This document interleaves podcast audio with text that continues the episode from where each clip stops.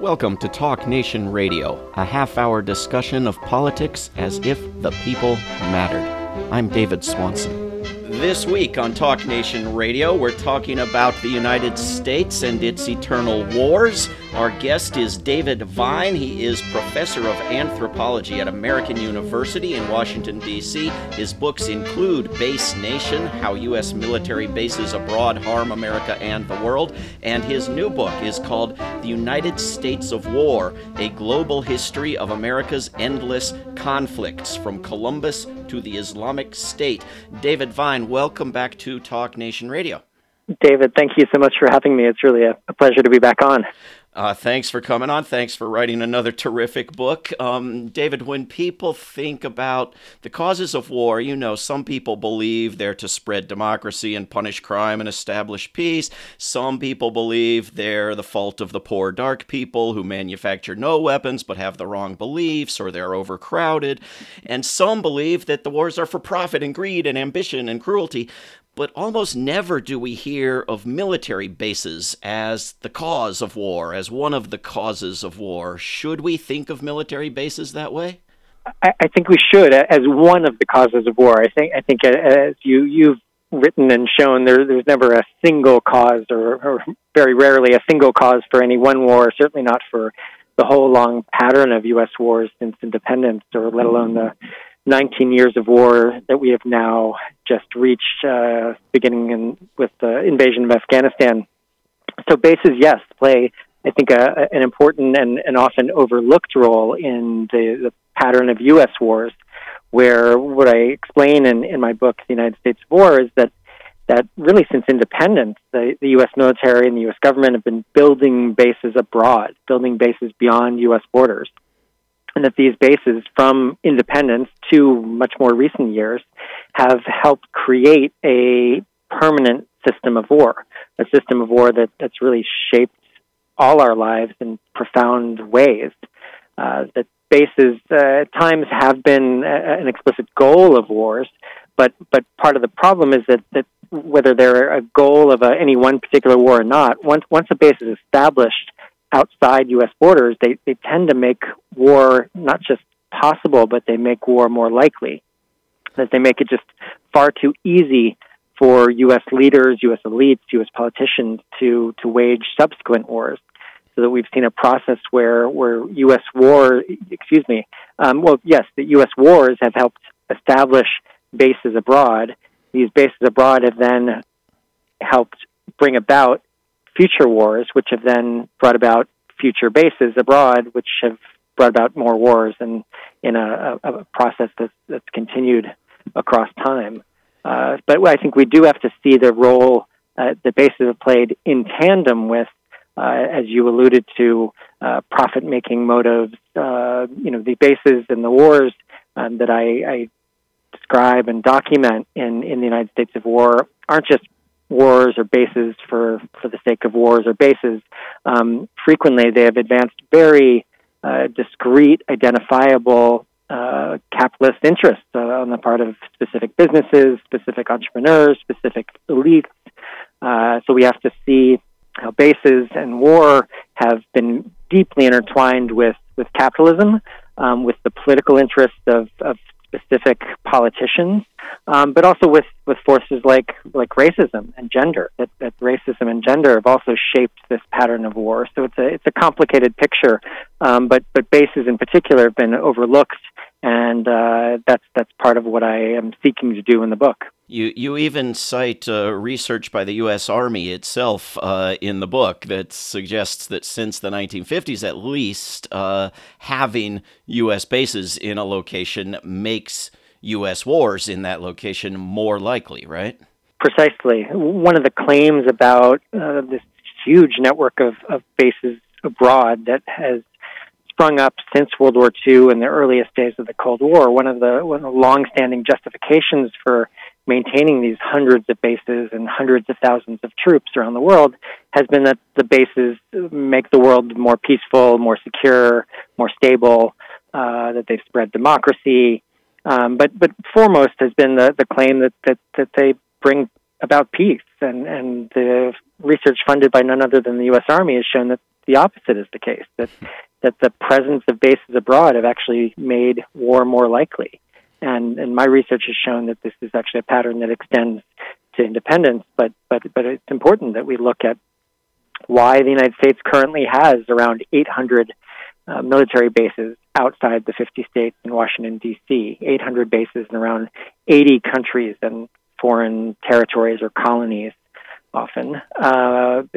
These bases have been there and really are a remnant of World War II in the earliest days of the Cold War and are unquestioned by most people in the United States, by politicians, by people in the military itself, and that these bases are in a whole variety of ways making the world more dangerous, have helped, as I explained, enable war and have made war far too easy and much more likely in ways that have damaged and ended the lives of literally millions.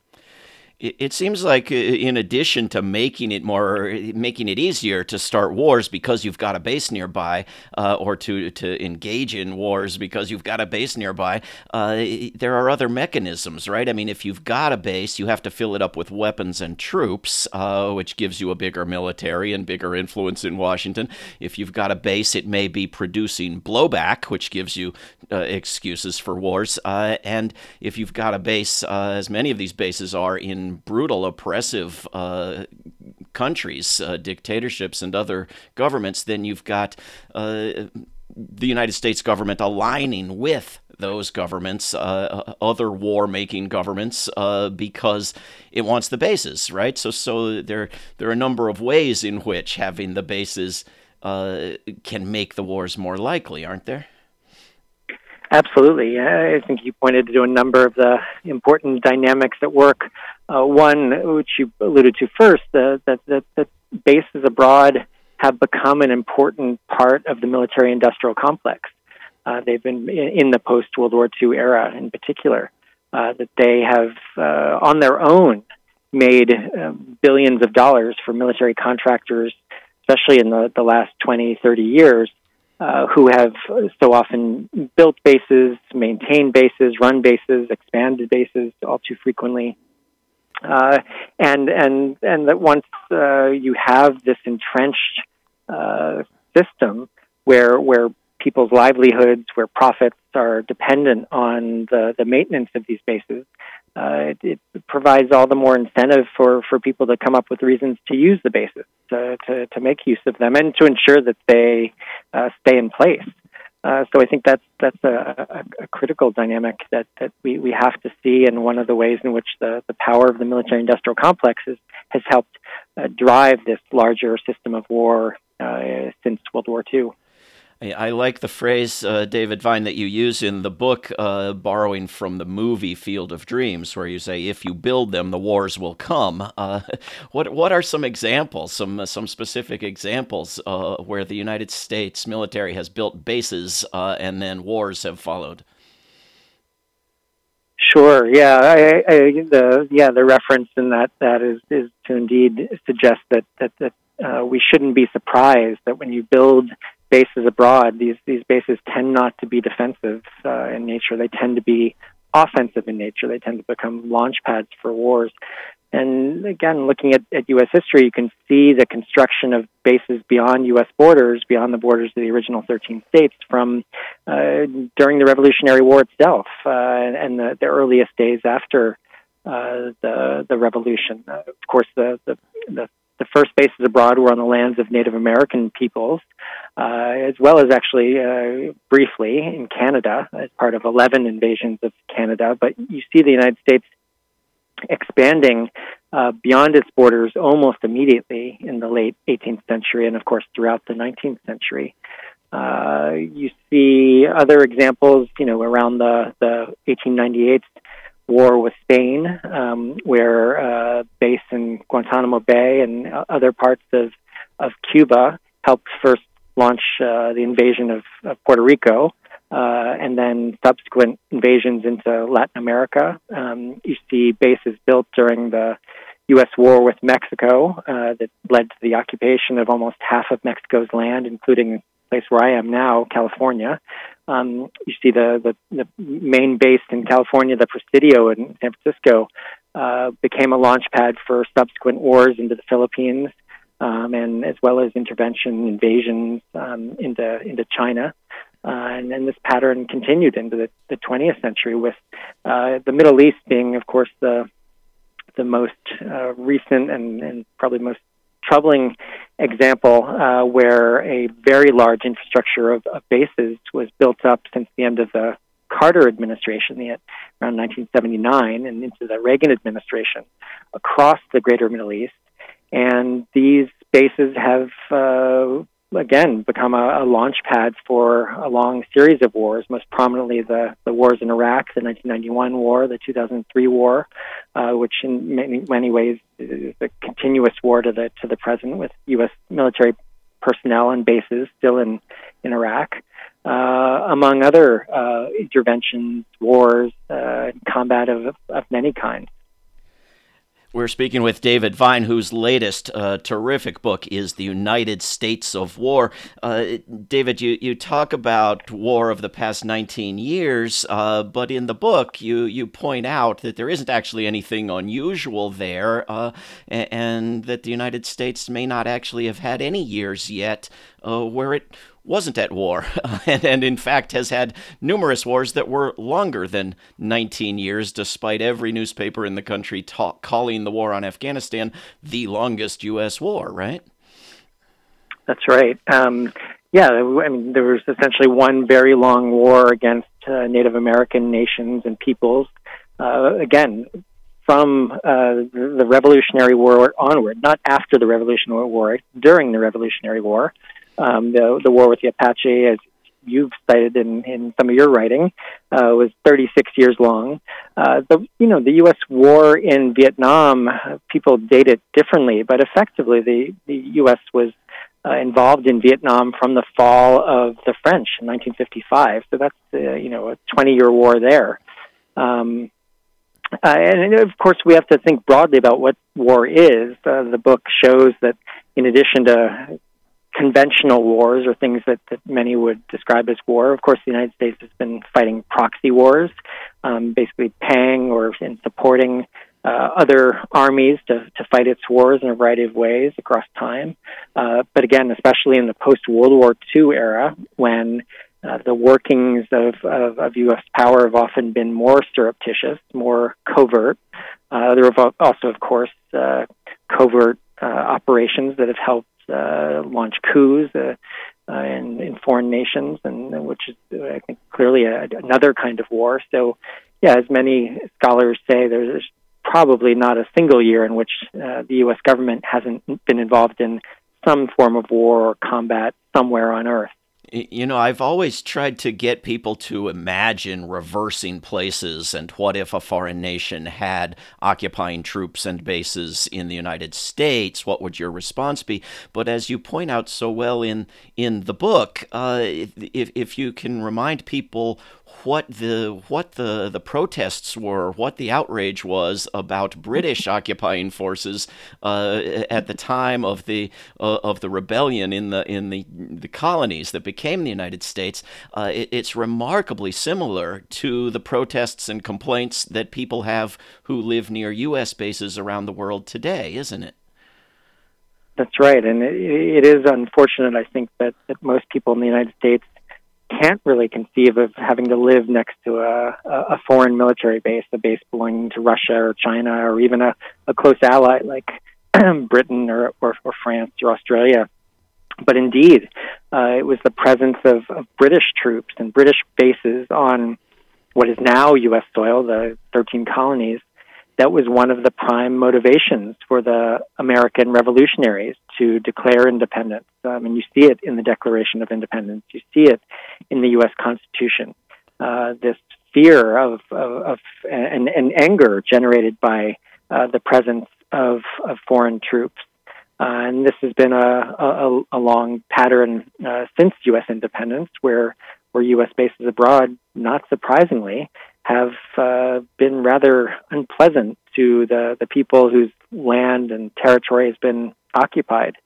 And in more recent years, of course, This has been quite visible in places like Okinawa. I'm sure many listeners know that U.S. bases in Okinawa have generated tremendous anger on the behalf of Okinawans, other people in Japan, because of not just the occupation of territory, the taking of people's physical land, but of course the long pattern of crimes that sadly have been committed by U.S. military personnel, including rape and murder, the environmental damage that bases inflict in a whole variety of ways. And again, so one of the things I try to encourage people to do in the book, and I tried to do this in my last book, Base Nation, as well, is to sort of put the shoe on the other foot, to try to see what the world might look like, how it might feel to live next to a foreign base, and to reconsider our long-standing and, in my mind, long outdated policy of maintaining hundreds of bases on other people's territory and hundreds of thousands of troops on those bases. It's. I think people also imagine that these U.S. bases are favors bestowed out of generosity, or at least have been negotiated in a civilized meeting room.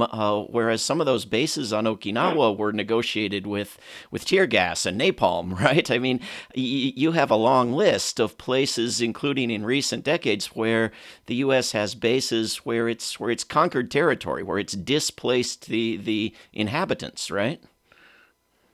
Indeed, yeah. Most people don't know that Okinawa was a U.S. colony until 1972, when it was returned to Japan. The occupation of Okinawa extended long past that of the rest of the Japanese islands.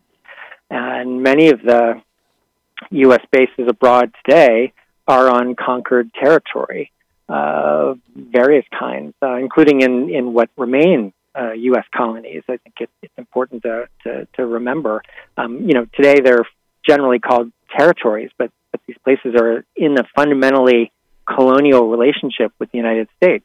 So we're talking about Guam and Puerto Rico, the American Samoa, U.S. Virgin Islands, the Commonwealth of the Northern Mariana Islands. I think we also have to think about Guantanamo Bay as a colony. This is a swath of territory. It's actually about the size of Washington, D.C. It's not a small base, where the U.S. has been occupying the land despite the request of the Cuban government to give it back. And this actually extends before the Cuban Revolution. Cubans have wanted that land back. This is land occupied against the will of the Cuban people.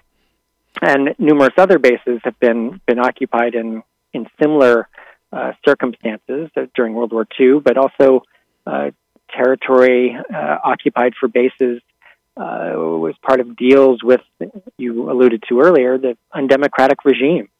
These are bases, in fact, around half of the countries that are currently hosting U.S. bases are run by undemocratic regimes. So there is not the consent of the people of these countries for the U.S. to have a military presence on their land. And this, I think, should be troubling to all of us in the United States who would hold to any sort of democratic ideals. Why are U.S. bases occupying lands and de facto supporting governments that are undemocratic? We and that is the U.S. military and the U.S. government, is actually blocking the spread of democracy and frequently participating in profound repression and often murderous repression when we maintain bases in countries that are run by undemocratic, often dictatorial regimes. And this may be a more minor point, but I think it's very interesting how you describe Guantanamo in particular as an example, but bases around the world as these gated communities where if you go outside, you can commit crimes and not be held to any law, and the people who live outside only come in to do the yard work and the grunt work. I mean, has it had any impact on U.S. culture in the so-called homeland to have so many people living for some period of time in places that resemble an apartheid society in that way? It's a great question, and I think, it, again, doesn't get nearly enough attention. I think what you're showing is that U.S. bases abroad are in many ways, they're all kinds of colonies. They're sort of micro colonies, some not so micro. These are often large, you know, the equivalent of large towns or cities, small cities that are in a colonial relationship with the surrounding country, that people, U.S. military personnel, live and work on them and basically can do whatever they want on the base and frequently have extraterritorial status off the base. They can commit a crime and either flee back to the base or frequently the military transports them back to the United States to escape prosecution. And often there are legal instruments that help protect U.S. military personnel and the U.S. military and government more broadly. But I think, you know, the other really important dynamic you're pointing to is that the experience of living on these bases, living in these mini colonies that are organized in an apartheid type fashion in a whole variety of ways, both the relationship with the surrounding community, but also on the base, they're frequently, the people doing the grunt work are often low-paid Filipinos and others who are brought in and sometimes referred to, as I saw at Guantanamo Bay, in racialized manners. You also, in Guantanamo, you also have, in addition to Filipinos, low-paid Jamaican contract workers. And I think, you know, U.S. military personnel, this becomes an important part of their kind of socialization, often at a pretty impressionable point in their lives, and, you know, their late teens, early 20s. And they come to see themselves as, I think, frequently deserving of this kind of king-like treatment, of having other people serve them, of being able to do whatever they want with impunity and get away with it. And again, you see this, and I've seen it through my research that took me to bases around the world. You see it playing out in racialized ways, in particular in countries that are hosting U.S. bases outside of Europe, primarily. Yeah. Again, we're speaking with David Vine, whose book is The United States of War. David, in the book, which I highly recommend everyone get, there are discussions of, for example, congressional investigators looking into these bases and deciding that many of them don't serve any particular current purpose, but they just last by, quote, inertia. Yet, it seems to me, if there wasn't somebody making a buck and somebody wasn't being pleased in some way, inertia wouldn't keep anything around forever. And then there are, political officials who talk about their great fear of enemy attacks, and to defend the United States, they have to go and cover the globe with bases, whereas no other country on earth has to do that to defend itself. And so I don't know to what degree the fear is always completely honest, but it doesn't seem to me like inertia and fear would be enough. If there weren't a drive to dominate the world, if that wasn't acceptable or pleasing to somebody, would it be happening? Yeah, I think it is indeed a complicated mix of forces and motivations and dynamics. I think the inertia is both a bureaucratic inertia, but even more importantly, a capitalist inertia. Bureaucratic only in the sense that once a military budget is established, given the power of the military within the federal government and given the power of the military-industrial complex, those budgets tend to remain in place and only get added to. And indeed, because military contractors, especially in the last 3-4 decades, have tended to run and build and expand these bases, they have had an interest in maintaining those contracts, and given their power to lobby members of Congress, have helped ensure that the bases have remained in place and remain running. But indeed, there is also an ingrained sense of mission, an ingrained sense that is the role of the United States to police the world. That anything the United States does with its military is de facto good, that the United States is, in its motivations, pure and is only, working in the interest of the world as a whole. So there's some deeply rooted ideological dimensions that need to be shaped because, members of the military, for example, don't see themselves as perpetuating, imperial rule, or working on behalf of an empire, or working on behalf of U.S. corporations, for that matter. They often, and I think generally, tend to see themselves as trying to do good. But there are forces and structures that are larger than any individual, and they have come to shape how all of us in the United States have come to see the world, and come to see the role of the U.S. military in the world, and to see U.S. wars, and that's part of the problem, and part of what I think we need to dislodge some of the mythology around the U.S. military, around U.S. wars, and to look squarely at the tremendous destruction that the long history of U.S. wars has inflicted on people around the globe, including people in the United States in a whole variety of ways, U.S. military personnel, their families, but also the people, all of us in the United States, who've had our tax dollars stolen, to use the language of President Eisenhower. U.S. military spending is a kind of theft. It's a diversion and a theft of our taxpayer dollars from pressing human needs like, pandemic preparedness, universal health care that would care for people who have come down with COVID. All the money that has been diverted into the coffers of the military-industrial complex, into the military itself, has come at the expense of people in the United States and their needs, from health care to education to affordable housing to infrastructure and far beyond. And with the U.S. Congress having gone out of its way to avoid ending any of these wars for over a couple of centuries now, they're jumping right up all over themselves to prevent troops being pulled out of Germany, which 75 years would just be too rushed, too reckless a withdrawal, I guess. With about a minute left, David Vine, where can people go to learn more and follow up and keep track of the work you're doing? Thank you. Yeah, I would love for people who want to learn more, they can go to my website, davidvine.net, davidvine.net. And I would encourage people to go there. There are a whole list of resources, as you actually have on your website too. But, I wrote the book because I want to change this system of war. I want to, as I know you do in all of your work, not just to diagnose the problem, but I dedicate the last chapter to proposing solutions and alternative paths that the United States can embark on. So there are a number of ways people can get involved, ways they can learn more and do more at davidvine.net.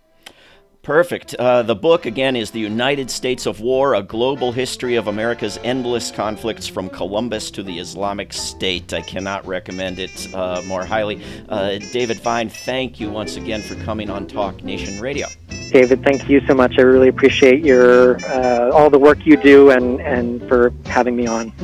This is Talk Nation Radio. I'm David Swanson. Take action at rootsaction.org. Help end war at worldbeyondwar.org. Read or listen to today's Peace Almanac entry at peacealmanac.org. All past shows can be heard at talknationradio.org. Talk Nation Radio is produced in Charlottesville, Virginia, and syndicated by Pacifica Network. If you are listening to a non-profit station, please support that station. Talk Nation Radio is supported by contributors at davidswanson.org. There is no way to peace. Peace is the way. Until next time.